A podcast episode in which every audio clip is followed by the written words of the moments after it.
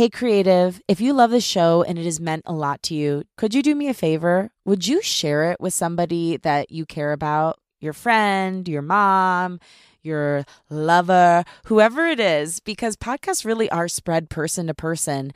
And I don't know about you, but the ultimate influencers in my life are my friends and family.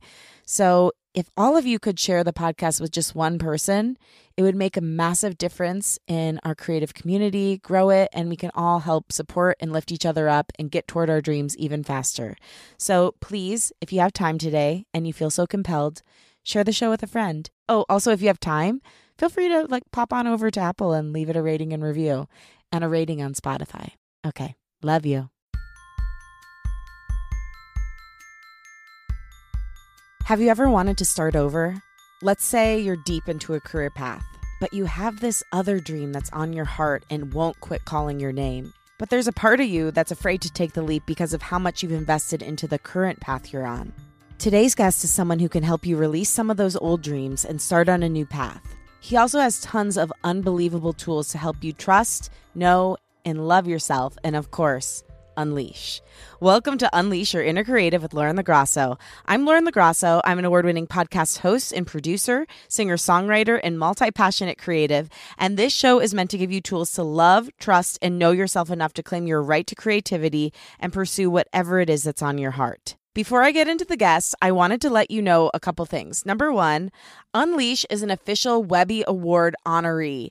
And that is a huge deal. If you don't know, Webby Awards are basically like the biggest award on the internet and huge, huge shows, not just podcasts, but like even Jimmy Fallon, I saw, is like nominated for Webby Awards. So it's a big deal.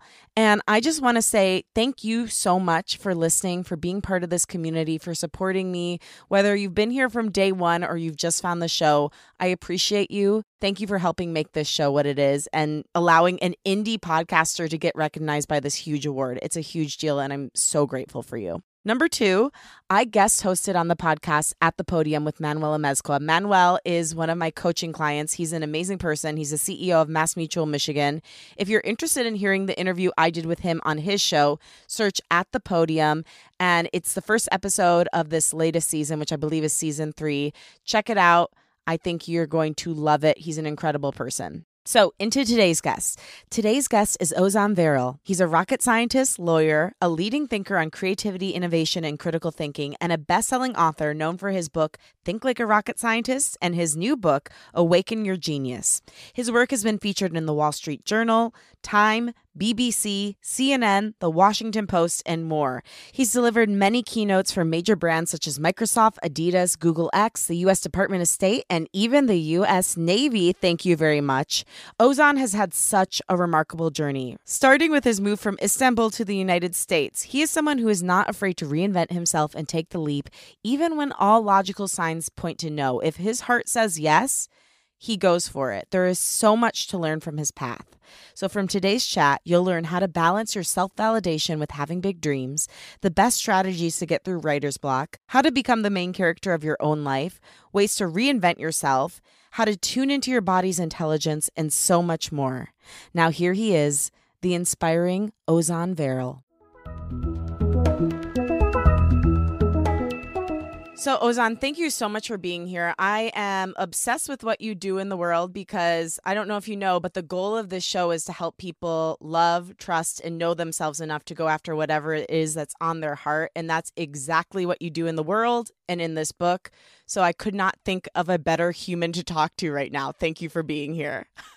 I'm so happy to be here. And I love that there's such amazing alignment between the book and the podcast. I'm really excited to chat with you, Lauren. Oh my gosh. So am I. Your book is a Bible for anybody who's looking to unleash themselves, know who they are, come back to themselves. And it really starts with your own journey. Of course, you use and have used all these principles that you explore and show up with in the book. So I'd love to talk a little bit about your creative journey. You went from growing up in Turkey with a dream of becoming an astronaut to moving to America to going to college to becoming an actual rocket scientist to becoming a lawyer to becoming a professor and teaching law to an author and thought leader. So you have just traversed so much territory in your life and in your creative journey. Can you share how you let go of your beliefs along the way and what you thought you should be to become who you are in all these different versions of who you are. Sure. Yeah. I'll give you, and we can talk about different aspects of the journey, but I'll begin maybe with the sort of the latest transition I had since your question was about like letting go and stepping into who you are. So I was a law professor for 10 years. I started in 2010. I got tenure in 2016 or 2017 and tenured professors are professors for the rest of their lives. Like they don't quit their jobs and tenure is the ultimate safety net because you can't get fired you get a steady paycheck for the rest of your life. And i loved teaching for six or seven years and i remember distinctly one day in 2017 i walked in front of the class like behind a podium put my nose down mm. and my whole body sank. Like my chest collapsed my heart sank with that feeling of like not again Mm. I can't believe I'm about to teach this class in the same way that I taught over and over and over again. And at first I thought, oh, maybe that's a fluke. Like I'm just having a bad day. But the signal from my body kept coming up. And so I leaned into the signal and eventually decided to leave academia it was really scary because not only is it an amazing safety net, but also because it was so tightly wound up in my identity. Like I was a professor, I had professor in front of my name, and letting go of that and then starting over again as a writer of non-academic books was really humbling and freeing at the same time. But you know it started this journey that culminated in the publication of my last book think like a rocket scientist and then the one that's coming out now which is awaken your genius so many things to learn from that incredible story. Thank you for sharing it. You brought up something that I like talking about, which is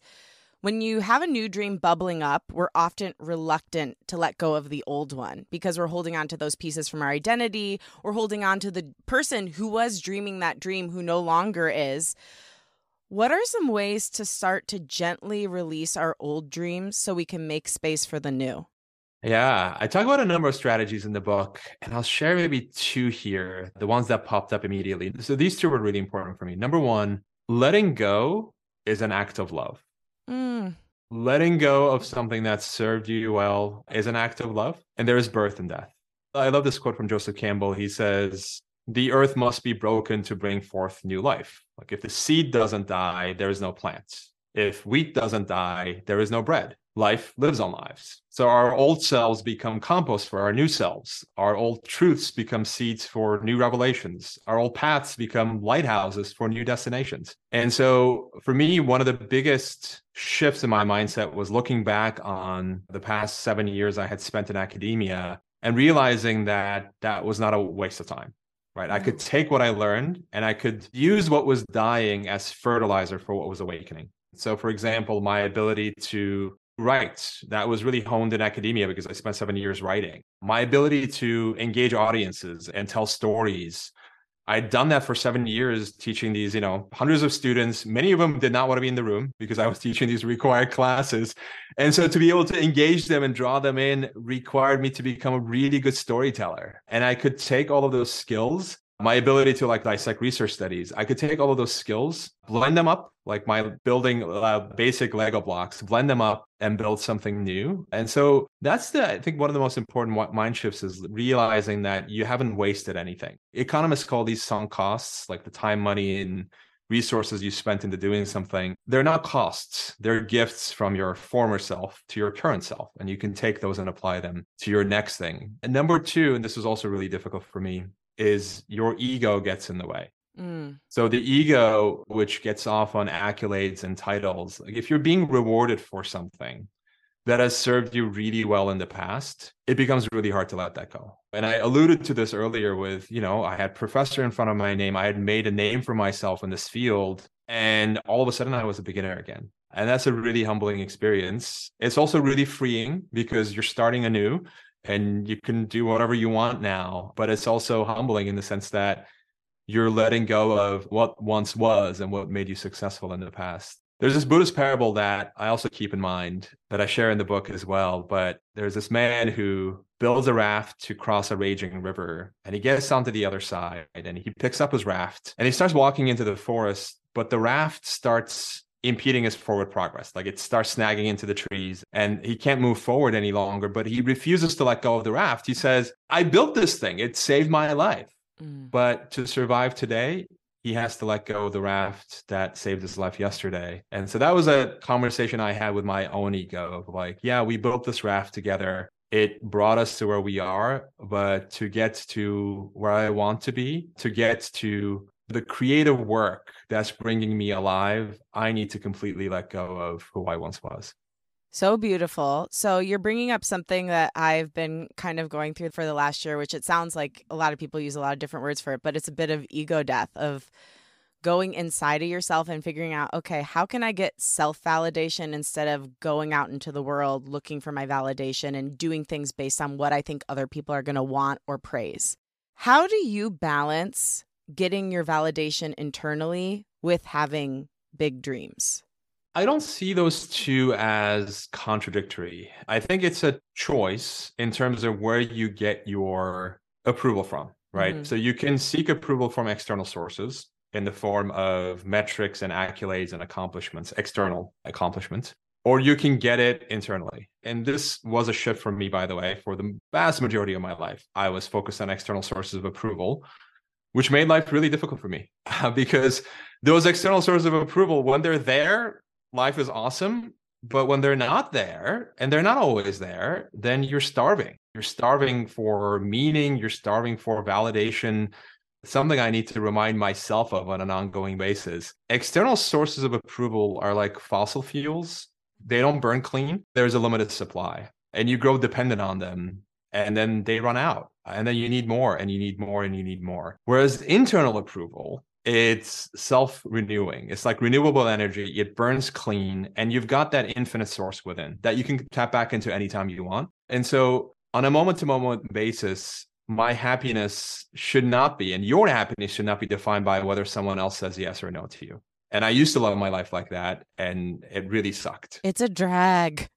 Oh my God, such a drag. And it comes up with like the writing of a book too. When I was writing Awaken Your Genius, my last book was quite successful. And so there was this tendency to be like, well, I want to repeat the same formula that led to that external validation in the past that got the book translated into 25 languages. And so I tried to use the same formula, the same structure, the same everything. And for the first time in my life, I got writer's block. I had never had writer's block before, and I couldn't write anything for like a month. And then I said, okay, like I need to let this go. I need to let that desire to produce the same type of external approval based on what I did in the past go. And I need to lean into what's coming up on a day to day basis for me. And as long as I can be proud of the way I showed up, like as long as I can be proud of the way I showed up in this interview, as long as I can be proud of the writing that I did, the creative work that I put out into the world, that's the only thing that I can control. I can't control how audiences respond. I can't control how critics respond. And try to control something that's outside of your control is not only a waste of time, but it's also exhausting and it leaves you feeling depleted. So I try to remind myself like the only thing I can control is how I show up and you let go and let God. Yeah. Beautiful lesson. So, I wanted to ask you about your own creative process because you give so many great tips for creative process and getting through blocks. But once you got through that month of writer's block, where did you start? I started by telling myself that I'm going to let go of everything my outline, my structure, table of content, whatever I had planned. And I said, okay, I'm going to completely let go of that. And I'm going to build the individual puzzle pieces first. So my last book was very different. Like I had the entire picture mapped out and then I built the puzzle pieces depending on or with the goal in mind of like this is how they're going to connect and i knew exactly where i was going to go. With this book i had no idea. I said i'm just going to build the individual puzzle pieces first and then we'll see what they add up to which is what i ended up doing. And one of the things that helped me and i did this with my last book too with think like a rocket scientist is separating idea generation from idea evaluation we often try to do it both at the same time and trying to do both at the same time is like trying to drive a car with your feet on both the gas and the brake. Mm. you can't move. Like the moment you start moving with idea generation the inner critic comes in and he's like oh no that's no good. That idea is no good or the sentence you just wrote sucks. And so having that internal dialogue where you're writing a sentence or two sentences and then evaluation comes in automatically or immediately, it's really hard to make forward progress. So I separate idea generation from idea evaluation. In the first stage of the process, anything is welcome. I'm just writing and I don't care if something sounds wild or unreasonable. And I try to remind myself that ideas that make a big impact will seem unreasonable at first because if they were reasonable, someone else would have thought of them already. And so the goal in the idea generation phase is to just not censor, not critique, not evaluate. You're just like letting your inner child come out and play with ideas, whatever might come up, you're exploring. And then there's an important function for the inner critic to come in to then evaluate those ideas. But for me, it's really important to separate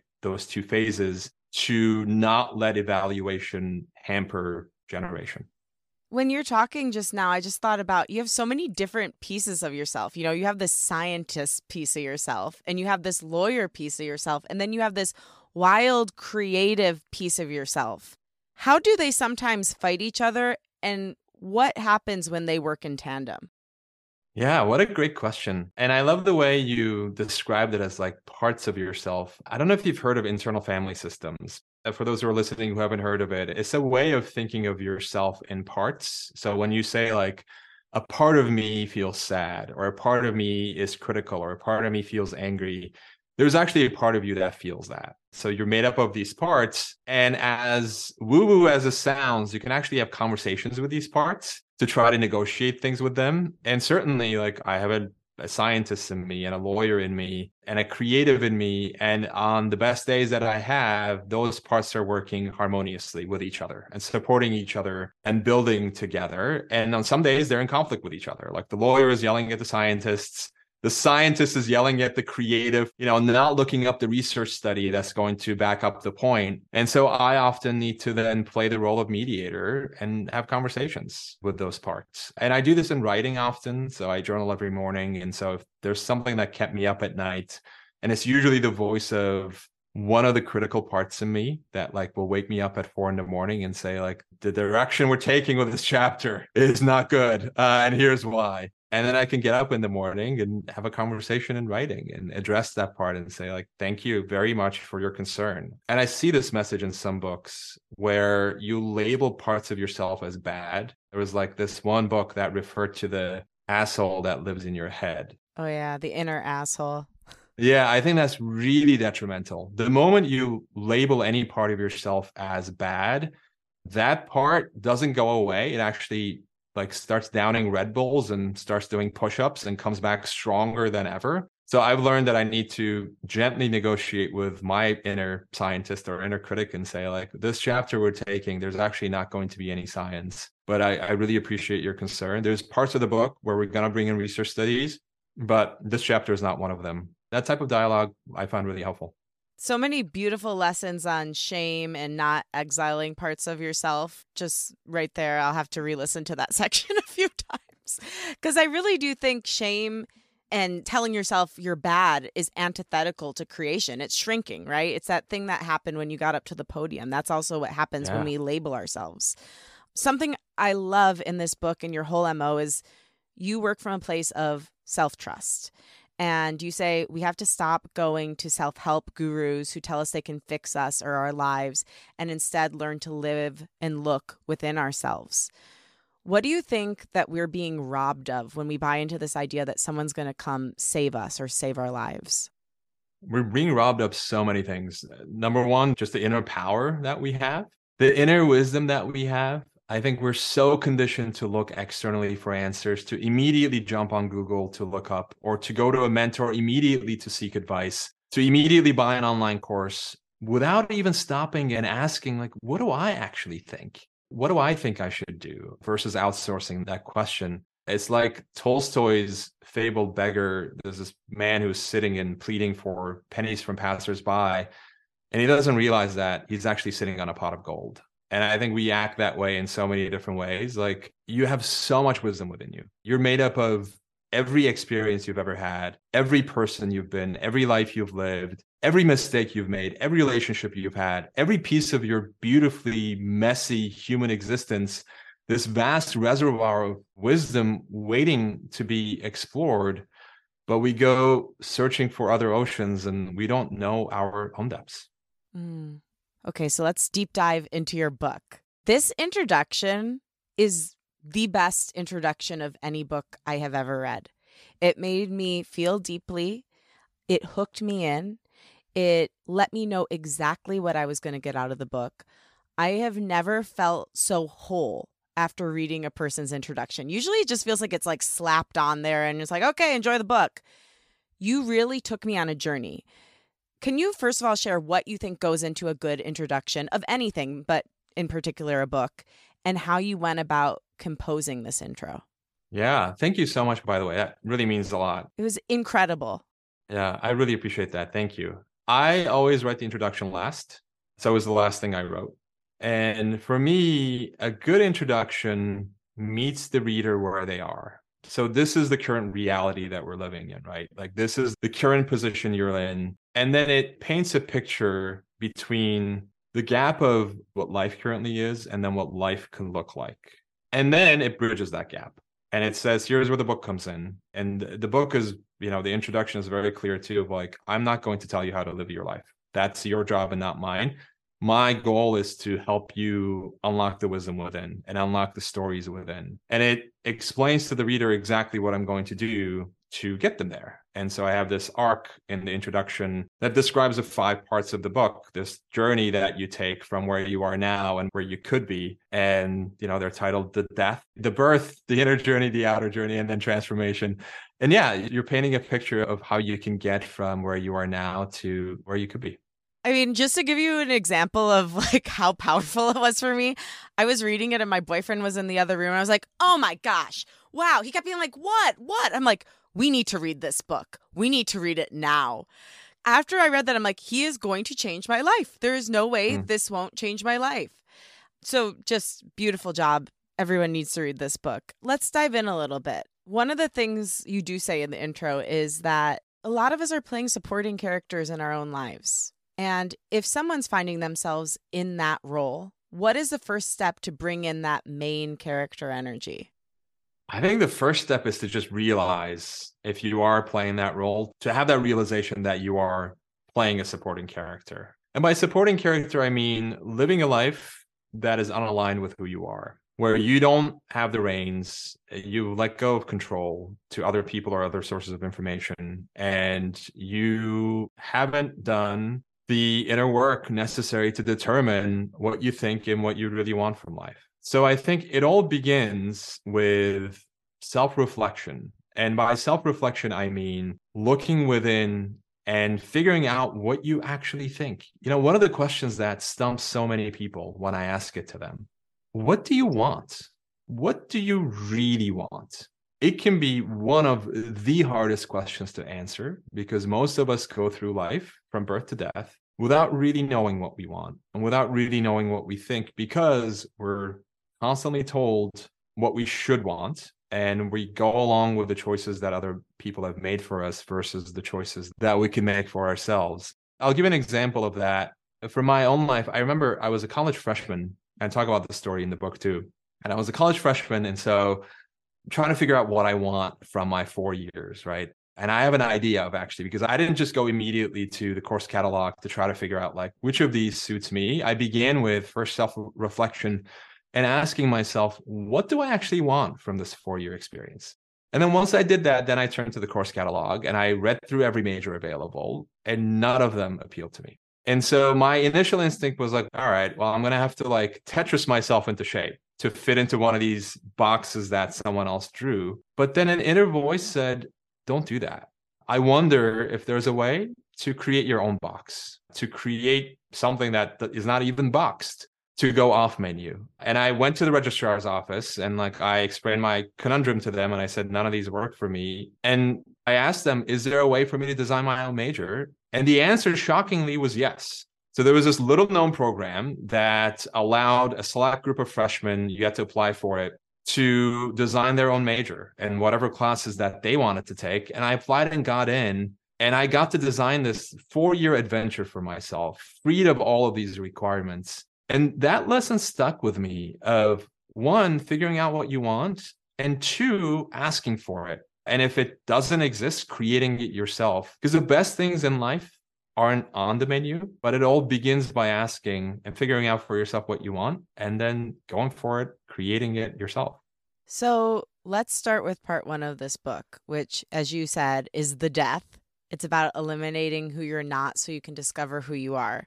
So there's three chapters uneducate, discard, and detox. My question is how long do these things take? Because to me, I'm like, this feels like a lifelong journey. Like, are you ever done with uneducating, discarding, and detoxing? No, you're never done. It's an ongoing process for sure. And if somebody's beginning these, where do they start? Where do they start with these big, big topics that will continue to evolve throughout a lifetime? Sure. I think discarding is all about figuring out what is weighing you down. And to figure out what is weighing you down, listen to those signals that your body is sending you. So I gave you the example of me stepping in front of the classroom and my whole body just sinking. And by the way, 10 years before then, I totally would have ignored that signal because I was operating from my mind and I ignored my body. My body was just like a vehicle for carrying my brain around. It didn't matter. But the more that I pay attention to the signals that my body sends me, the better I'm able to be in touch with myself and figure out what is weighing me down and what is not.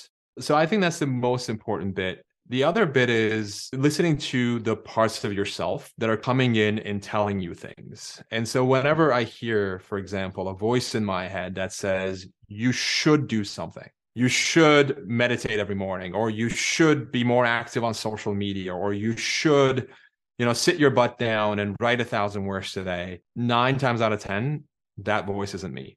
It's like something that I picked up from somewhere else and I need to examine it. And so these are voices that are just constantly in our heads, but we don't take the time to actually examine and to sort which of these voices are noise that we picked up from other people and which are the signals that are actually aligned with who we are as people. And for me, the best way to do that is to free write in the morning. So I'll, you know, I'll journal every morning and it's just like a thought dump. And I write about everything from new ideas that I have for books to what's stressing me out, what's keeping me up at night. And then once you start doing that, you begin to notice patterns, layers of conditioning that you picked up that don't belong to you, and you can begin shedding them. I love how much you talk about the intelligence of our bodies because I think this is something that is just dawning on society in general right now that we've been walking around basically as floating heads for the last hundred years. Right. And that we need to come back down into the body. How did you start learning your body's intelligence and feeling in your body instead of just always trusting your mind? I know exactly the moment. I, uh, I was in Dublin to give a keynote and there was a farm nearby that offered skeet shooting. So like they would launch clay targets oh. and then oh. you try to shoot them. Yeah. And I'd never done it before. And I was like, all right, I'm in Ireland. They're offering this thing. I'll, I'll go try it. And so they would shoot this clay target and I would mentally calculate like, you know, this is the scientist part, right? Mentally calculate pitch, velocity, distance. And then I try to like pull the trigger when I thought was the right moment. And I kept missing. Like I would miss every single time. And then the instructor took pity on me and he came over and he said, You're overthinking it. And I was like, I have no other mode of thinking available. Uh, and, and, then he's. That's amazing. yeah, that's a scientist for sure. I have no other mode of thinking available. And then he said, Listen to your body. Your mind is getting in the way. Pull the trigger when you feel like it's the right moment, not when you think it is. I was like, Huh, okay let me try that. So I shut down my overthinking mind and I pulled the trigger when I felt like it was the right moment and I nailed the target that center. And then that began this process of self-reflection for me where I like thought back on my life of how many times I had refused to follow my body. Like how many times my body said, this relationship that you're in needs to end but I would override it with like pro and con calculations. Like here are the, you know, the amazing parts of this person. Even though it was clear from my body, I knew deep down the relationship wasn't working. Or how many times I ended up hiring someone or agreeing to a business relationship because it looked great on paper, but I knew in my gut that there was something fishy about this person. And every single time, without fail, my body was right. And so, having done that self reflection, that one experience in Dublin started this process of like, okay, there's so much wisdom in the body. I'm going to lean into it more and reminding myself of the moments that my mind led me astray. And by the way, this doesn't mean you ignore the mind. It just means you don't treat the body as this empty vessel. You align the mind with the body and you realize that like the body from an evolutionary perspective dates back millions of years. The mind arrived on the scene yesterday. It's so new, especially the prefrontal cortex. And so there's all of this ancient wisdom in the body that's stored in the body that presents itself in ways that the mind can't make sense of or can't explain rationally. But your body can pick up on so much. And the more you listen to it, by the way, the stronger the signals get. So it's a journey and it's a lifelong journey of aligning the body with the mind. When you can do that, just watch for next level magic to happen. Wow. Yeah, you just gave me this image like the mind is basically like America and the body's like the rest of the world. We're just very young. It's true. Yeah, super young. Yeah. Yeah. So, how do you practice it on a daily basis? Is it just noticing things, starting to notice? Do you intentionally drop in? Yeah, I'll intentionally drop in. Like earlier today, I kept noticing my gut was clenched. Like I, mm. I was like, I kept looking down. I'm like, oh my God, I'm not breathing. I'm actually not completely breathing. And so something is bothering me. And so then I will leave the room that I normally work in and I'll go sit down somewhere and check in and see what's going on. And there's usually something that I'm missing because I'm just so focused on, especially with my upcoming book launch, so mm-hmm. focused on the do, do, do that I didn't notice until I checked in with myself that my gut was so constricted. And then I checked in and these important messages came through. And it's like a muscle where like the more you do it, the more you realize it. But once you begin to notice those things, those signals can be really powerful. But most of us don't do it, right? Like there's this condition called email apnea where people hold their breath while they're texting or emailing without even realizing it. And it's so common. Oh my gosh, we all need to start looking out for that. I'm pretty sure I do that. Cuz I remembered earlier this year, you know Hanh? Yeah, sure. Yep. So he, someone asked him, famed monk, and he's passed since then, so RIP, but asked, How can we start to love ourselves? And he literally said, Breathe and remember you have a body. And I was like, What? So I decided to just try starting that. And I noticed that I wasn't breathing at all in my whole life. I just like was doing the bare minimum to stay alive. And that when you just breathe and picture the breath going from your top of your head down through your feet, your whole life changes. Yeah, I mean, breath is like the source of life, and this doesn't, by the way, have to take the the form of like meditation, which I'm a long time meditator, but I don't do it the same way I used to. I would sit down every 20 minutes in the morning, and I'd force myself to meditate, and then go out about my day. And then, so this is what I would do: is those 20 minutes was the only time during the day that I would actually pay attention to my body, and I would just stop. Like, oh, I did my 20 minutes. It's like going to the gym you know, for an hour and then just sitting down for the rest of the day, which isn't healthy. So now instead of doing that, I actually will just make a practice of like periodically checking in with my body. So like meditation in the morning doesn't serve as an excuse for me to be disconnected from my body for the rest of the day. Just like going to the gym for an hour twice a week shouldn't serve as an excuse to just have a sedentary lifestyle where you're just sitting all day every day and then using that one hour two hour excuse to be active. So now it's spread out through the day. And for me and do what works for you of course but for me that tends to be a lot more healthier and a lot more sustainable and a lot more effective than forcing myself to sit down and meditate for 20 minutes and then ignoring my body for the rest of the day. Yeah. You actually have some pretty interesting ideas about meditation in the book too. Do you want to go over any of those Sure. Yeah. Happy to do it. So again, I'm a long time meditator and it really was a part of my identity. Like I'm a meditator and I really believe in the benefits of meditation. And then I came across this research study.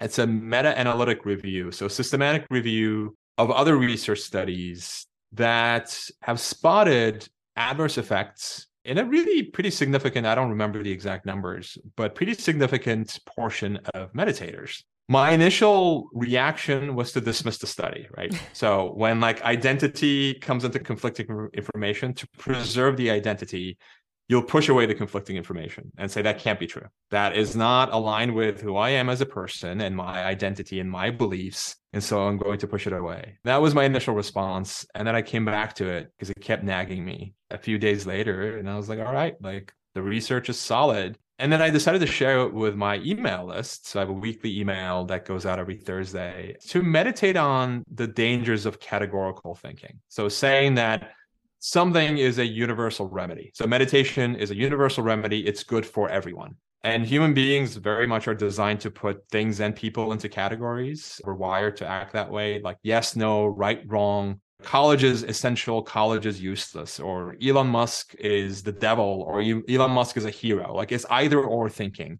And I shared the research to just meditate on the dangers of that. There is so much beauty in the middle. There's so much beauty in complexity. And I shared it. And interestingly, I got more hate mail for that email than anything else I've written in recent memory. And so people were like, you know, you're turning people away from meditation. How dare you? I'm unsubscribing. You're a fraud. All of this stuff. And I was like reading it and reflecting on how unzen that was because these are meditators, right? These are meditators who are sending hate mail. And this is the irony like meditation itself teaches non attachment to identity, non attachment to beliefs and ideas. But I think their reaction was all too human, which is when we do firmly believe in something, when we do define ourselves by a certain identity, that identity then gets in the way of clear thinking, of self connection, connection with other people who don't think the way that we do. So I share that in the book openly. And by the way, whenever I get hate mail, it hurts. But I do think there are important lessons embedded there. So I shared it because, yeah, identity can get in the way of seeing your own self and your own beliefs clearly. Wow. Yeah, that makes a lot of sense to me. I think our culture right now, I don't know, obviously this is the only time I've been alive, so I can't really speak 100% for other times, but it feels like right now there's a particular aversion to anybody who says there could be some gray area. You know, mm-hmm. anybody who's not all the way one way or the other, they just get attacked and it's weird because I actually think that that kind of mentality could heal the world because we could start having empathy, curiosity, compassion for other people. And even if we don't agree, maybe reach some level of understanding of how they got to where they are. But it's going to take a lot more people like us getting a lot more hate mail, unfortunately. yeah, you hit the nail on the head. Curiosity is the most important part right? Yeah. curiosity about like this research study or curiosity about where the other person is coming from how they got their perspective. Curiosity over persuasion. Mm-hmm. curiosity over victory. Curiosity over you know you're wrong i'm right and here's why. I think that life just becomes a lot more interesting that way and a lot less stressful by the way because the persuasion thing like i'm going to just like beat you over the head with facts and data and tell you why you're wrong and downright immoral not only does it not work, but it alienates the other person and then it exhausts yourself. A life built on curiosity is, I think, far more interesting and far more fun. I totally agree. So, something you spell out in the book, which I think will be really helpful to anyone listening, is a counterintuitive way to generate original ideas. Can you share that? Yeah. And I call this strategic procrastination. And I'm actually a master procrastinator. I procrastinate a lot, not in the way that one might assume. So I will, whenever I'm writing anything, it could be a keynote I'm giving or a book, I will start as soon as possible and I'll jot down ideas and then I will walk away. And the walking away is very intentional. So starting something and then deliberately stopping ignites this like thought factory in your mind. Your subconscious kicks into gear. And now you're like, okay, I dedicated myself to writing this book. I've jotted the, some ideas down. And as you go about your day, that thought factory in your mind and body is active and it's churning up new ideas. It's bringing things to the surface. And so I'll then, you know, jot down those ideas and I'll keep coming back. So I'll come back, I'll write some more, I'll step away, and then let the subconscious sort of absorb what I did that day, make new associations, create new ideas and then I go back to what I was doing before. I heard Quentin Tarantino, who's one of my favorite film directors, speak on a podcast, and he has a similar practice too. So he'll write a scene, and then he's got a heated pool, and he'll go into the pool and he'll just float. and he'll think about the scene. And then new ideas will come and he'll jot them down. And then those ideas will become his work for the next morning. That process also makes it easier to start, right? So when you've got that, like the ideas that you generated during that procrastination phase, that intentional pause phase, now the pool has been heated. Like you're yeah. not cold, you're like not staring at a blank page, not knowing what to do next. It's been heated with new insights, inviting you to dive back in. I love that. I always say rest is a vital part of the creative process. And I feel like that's exactly what you're illuminating right now. Something else we talk about a lot on the show is honoring the inner child. I think the inner child has so many keys for us as far as how to unleash. And you talk about something in the book called First Principles. Can you talk about those and what could change for us if we all got back to them? There's a quote I love from Antoni Gaudi, who's the famous Catalan architect, he says originality consists of returning to the origin. So reconnecting with your own origin, the things that you love doing before the world told you what you should love, before the world told you who you should be, and before the world told you how you should spend your time, what would you do? So go back to your own origin and what made you weird or different as a kid can make you extraordinary as an adult. And I think, unfortunately, so the first principles are your basic Lego blocks of like your talents, interests, and preferences. And often they're going to be present at your origin. Unfortunately, if you're like most people, you were probably shamed for having those differences. And so you learn to conceal them. You learn to conceal them. And I call this idea embracing your purple in the book because growing up, my favorite color was purple but I wanted to fit in. And so when people ask me, what's your favorite color? I would say blue because blue was what normal boys were supposed to like. And I really, really wanted to be normal. So reconnecting with my own purple, finding my own purple has been this lifelong journey. And so, like, one of the things for me, just to give an example of what was present for me from the origin was storytelling. Shortly after I learned how to read and write, I would write stories. My grandfather had this old typewriter, and there's actually a typewriter over my shoulder here. It's a testament to that moment. And I would sit there, you know, as like a six, seven year old, and I would write stories. I would write screenplays, not because I had a homework assignment or someone told me you this is what you should be doing, but because I thought it was really fun to create characters and create stories and write things. And that theme of storytelling has been this Lego block, this first principle that's been there for me all along. It's manifested itself like the ingredient has remained constant, the recipe has changed. As a lawyer, I would tell stories on behalf of my clients. As a law professor, I would tell stories in the classroom to captivate students. Now, as a writer of nonfiction books, I tell stories in these books, true stories, to convey certain principles. And so the recipe has changed, but the ingredient has remained the same. And that ingredient was there in the origin. That was one of the things that my inner child loved to do. And so there's so much power in reconnecting with that and, and unleashing that. So beautiful. Now, I wanted to start this show because you echoed a similar principle in it. I believe repressed creativity is the cause of so much of the world's suffering. And there's so many people walking around with their purple in them or with a song in them that they need to get out. But there's some people out there, and I would put myself in this category in some facets of my career, where we have unleashed and we've shown it to the world, and the result hasn't been what we thought it should be. I'm a singer as well and a songwriter. And I feel like that in some senses with my singing and songwriting career. If someone's out there in this phase, how do they move past that disappointment or expectation and get back to that love?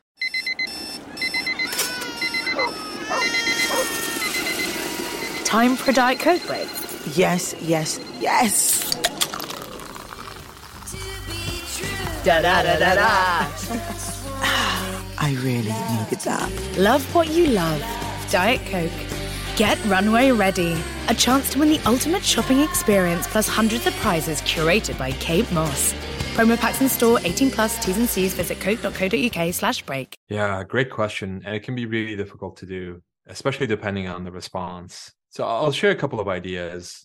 One is there's a fear in the beginning that your creations are going to be not great and that fear is actually an accurate one because when you're just starting out, like your creations are not going to be great. And that's true whether you've been doing this for a really long time. Like the first drafts of my book chapters are awful. I'll go back and look at them and like they make me cringe. I wrote a post about this two years ago. The first version of my blog, somehow I found it somewhere and it was terrible. The messaging, the branding, everything was so bad because I just didn't know. And how can you know what you're doing if you've never done it before? I think that's really important to keep in mind. We often compare ourselves to the creators that we put on a pedestal, like the authors that we admire, the singers that we admire. And we don't realize that we're comparing our beginning to their end. Mm. They've been doing this for a really long time, and you're not seeing, you know, my book, Awaken Your Genius. I've revised this thing more times than I care to remember. And so many capable hands have had their hand in shaping the book and bringing it to where it is now, right now. But you're not seeing the earlier drafts, or you're not seeing the earlier versions of that stand up routine that got boozed from the audience. You're not seeing the 25 takes it took to get that like Oscar worthy monologue. You're seeing the finished product. And so seeing that gap between that finished product and where you are, I think is hard because then you're like mm-hmm. there's no way i can get there. So i think the responsibility goes two ways. One reminding yourself you're just starting out. And two i think there's a responsibility on the part of creators who've been doing this for a long time to not curate constantly to not just give this like perfect portrayal of their imperfect lives and to show the mess that came before. You know here's what it took to make this book a reality or like here are the earlier versions that really sucked. Here are the mistakes i made and here are the failures that i had just to humanize the people that we admire a little bit more especially with social media now. Like the gap between us and the people we admire is so close. You're constantly seeing their achievements which then makes it even harder to start. But just know that every creator every single one without exception had embarrassing stages of creation in the very beginning and they got to where they are by moving past those stages and improving over time. I just had such a good idea. when you were talking, you sparked something in me. I was like, what if there was a museum of failure and everybody who now has done something great had to put all their failures into this museum and people could go walk around so that they could feel less bad about their failures or disappointments? Yeah, I love that idea. Like yeah. rejection letters framed, yeah. you know, like exactly. we're getting to display them front and center. Yeah, that's a great idea. Maybe we'll do that. You know, I think another great antidote to the disappointment is something you prescribe in the book, which is you say stop overthinking and start experimenting, learning, and improving. That's something I'm trying right now. You know, it's like, okay, I haven't done it the way I've been doing it. it hasn't music hasn't opened up to me in the way I've been trying it. But what if I tried it in these different ways? Can you tell me about the power of experimentation? Sure. It's really easy to get stuck in your head, but you're not going to figure out what's going to work and what's not going to work until you actually try it. The article that launched my publishing career, I almost didn't publish it. I was really embarrassed by it. I wrote the thing and I was like, God. There's an article about why facts don't change people's minds. And I read it and I thought to myself, my inner critic was really loud. He was like, This is so obvious. Like, people know this already. The writing isn't great. You're just telling them what's obvious. But my newsletter was due to go out the next morning. So I was like, I have no other option. So I'm going to publish this. I did. And then an editor from the Next Big Idea Club magazine reached out to me and he's like, Oh, this is really interesting. Can we cross post this on our site? I was like, Sure. They did. And long story short, the article ended up going viral, like hundreds of thousands of social shares, all this stuff, all of these views, and then also traffic back to my site that I didn't even expect. It ended up landing on the desk of one of the authors I admired. He reached out to me personally, and then I ended up getting introduced to his agents, getting an agent, getting a publishing deal, all because of this article that I almost came very close to not publishing. It just goes to show you just don't know what's going to work. The only way to find out what's going to work is to try it and see what happens. Wow. And it's almost like maybe not always, but sometimes the more fear, embarrassment, like, oh my gosh, should I do this? You feel maybe the bigger the thing is on the other side. And that's fear's last grip trying to hold you back before you zoom off like a rocket ship. I love that. Yeah, it's so true. The fear will be often the greatest when you're being the most vulnerable, when you're leaning into those first principles, like the things that made you weird or different, and the fear comes in because fear is saying, You've been shamed for this before, you're going to get shamed again. But the thing that you were shamed for before can actually be the thing that's going to make you extraordinary now. And so, yeah, like seeing that and as a signal that this might actually be the right direction to take. Yeah, not always, but at least sometimes. And leaning in with curiosity to see what's underneath the fear. Mm-hmm. What is fear telling me? What is the message embodied here that I need to hear is a great approach. Yeah. And I think another thing that came up for me when you're talking about that is feeling, again, going back to the body intelligence, feeling into your body and saying, okay, what's underneath this? What's underneath right. it instead of just always again going back to our mind. So so powerful. I have so many more things I want to ask you. I had 5 pages of questions just so you know. Your book is in- incredible. Anyone listening just needs to go out and get it because we'll never get to all the things that were percolating for me as I was reading it. But it's just got so many tools. We have to get a little bit into your chapter on creativity. We've already talked about some of them, my favorite thing in this chapter was your take on the myth of shameless self promotion. Mm. Let's talk about it. Yeah. So I'm a non native speaker of English. I learned English as a second language and grew up in a family of no English speakers. And so there are these like phrases that come up every now and then that totally stump me. I'm like, wait, what? And shameless self promotion was one of them. Like when I first heard it, I was like, what does that even mean? So promotion is normally shameful. And if you're putting yourself out there and if you're promoting your ideas, then you must be shameless, which didn't make any sense to me. And I think it holds a lot of people back. And so I dedicated a section in the book to it. And the basic idea is look, if you're not promoting yourself, then no one else will if you're not putting your creations into the world, then no one else will. Life isn't Field of Dreams and you're not Kevin Costner, right? If you build it and you do nothing to promote it, then no one will come. Like if I don't promote my book, the readers won't come. If you don't promote your business, the customers won't come. And I think it's important to keep in mind we often shrink.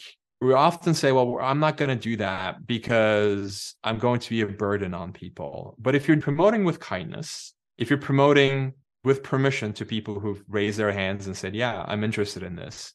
If you're not spamming people, self promotion is an act of love. It's not an act of, of shame. It's an act of love for the people that want the thing, that need the thing that you're giving to them. Because your words can unlock their words. Your expansion can inspire other people to expand. Your voice can change the way that people think and act, but it can't do any of that if you keep your mouth shut. For me, self promotion or actually refusing to promote your creations is actually the selfish thing because you're basically withholding what you created from the world to protect your own ego. And to not promote yourself is like, well, I'm going to create these ideas and not execute on them. I'm going to write poems and not share them. I'm going to create stories and hoard them. So it's time to take the shame out of shameless self promotion. I think if there's any shame, it's in not promoting something, not putting something out into the world that's going to benefit other people and enrich their lives.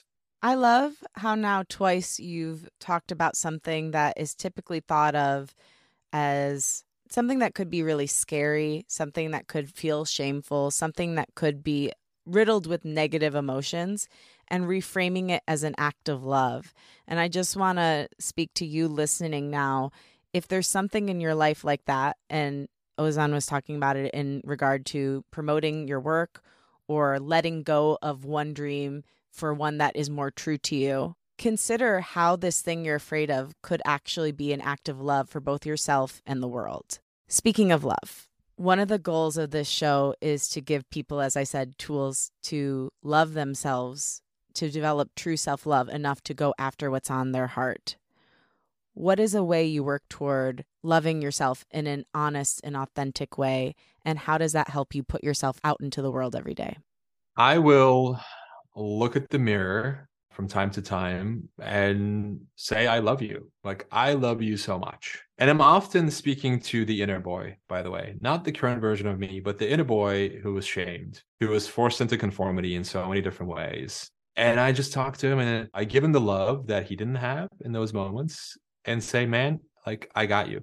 I got your back. I love you. We're in this together. And I know you're scared. I know you're afraid. I know we're about to do something really, really vulnerable, but I've got you and I love you. I'm here for you. And I'll even like hold my leg while I say that just to really ground myself in the body and form that connection. And the message needs to be repeated over and over again. Like that boy, that inner shamed boy or girl or person, they need to hear that message over and over again. We all do. We often go looking for love from external sources, but we don't give it to ourselves. Like we don't talk to ourselves and we don't tell ourselves that we love ourselves and we love that inner child. And I think it begins there. And often then we blame our partners, significant others for not giving us what we've haven't given ourselves. So you have to give it to yourself first before you can start asking for it from other people. So that's something I do on a regular basis. That's beautiful. Ozan, thank you for the way you have learned to love yourself, to share that love with other people, and just for the way you show up in the world. You are such a gift. Your work is such a gift. It's helping us learn who we are and how we can show up with love. And I want to leave people with this. This is something you wrote in the book that I thought was so beautiful. It brought me to tears. You don't need a red pill or ruby red slippers to start this journey. You are already home. Turn the page and start to walk back to yourself. Thank you for helping us all walk back to ourselves, Ozan. You were incredible. Thank you so much. I really appreciate it. Thank you for listening, and thanks to my guest, Ozan Varol. For more info on Ozan, follow him at Ozan Varol. His book, Awaken Your Genius, is out now and available on his website, ozanvarol.com, or wherever good books are found. And by the way, Ozan is spelled O Z A N, and Varol is spelled V A R O L. Thanks to Rachel Fulton for helping edit this episode. Follow her at Rachel M. Fulton. Thanks to Liz Full for the show's theme music. Follow her at Liz Full. And again, thank you. If you like what you heard today, remember to rate, review, and follow the show on Apple Podcasts or wherever you get your podcasts. Share the show with a friend and post about it on social media. You can tag me at Lauren LoGrasso and at Unleash Your Inner Creative, and I will repost to share my gratitude. Also, tag the guest at Ozan Varol so he can share as well. My wish for you this week is that you find a way to truly and deeply love yourself. You're human, you're strong, you're impactful. Remember, you don't need to go outside of yourself searching for love. It's all in you. I love you, and I believe in you. Talk with you next week.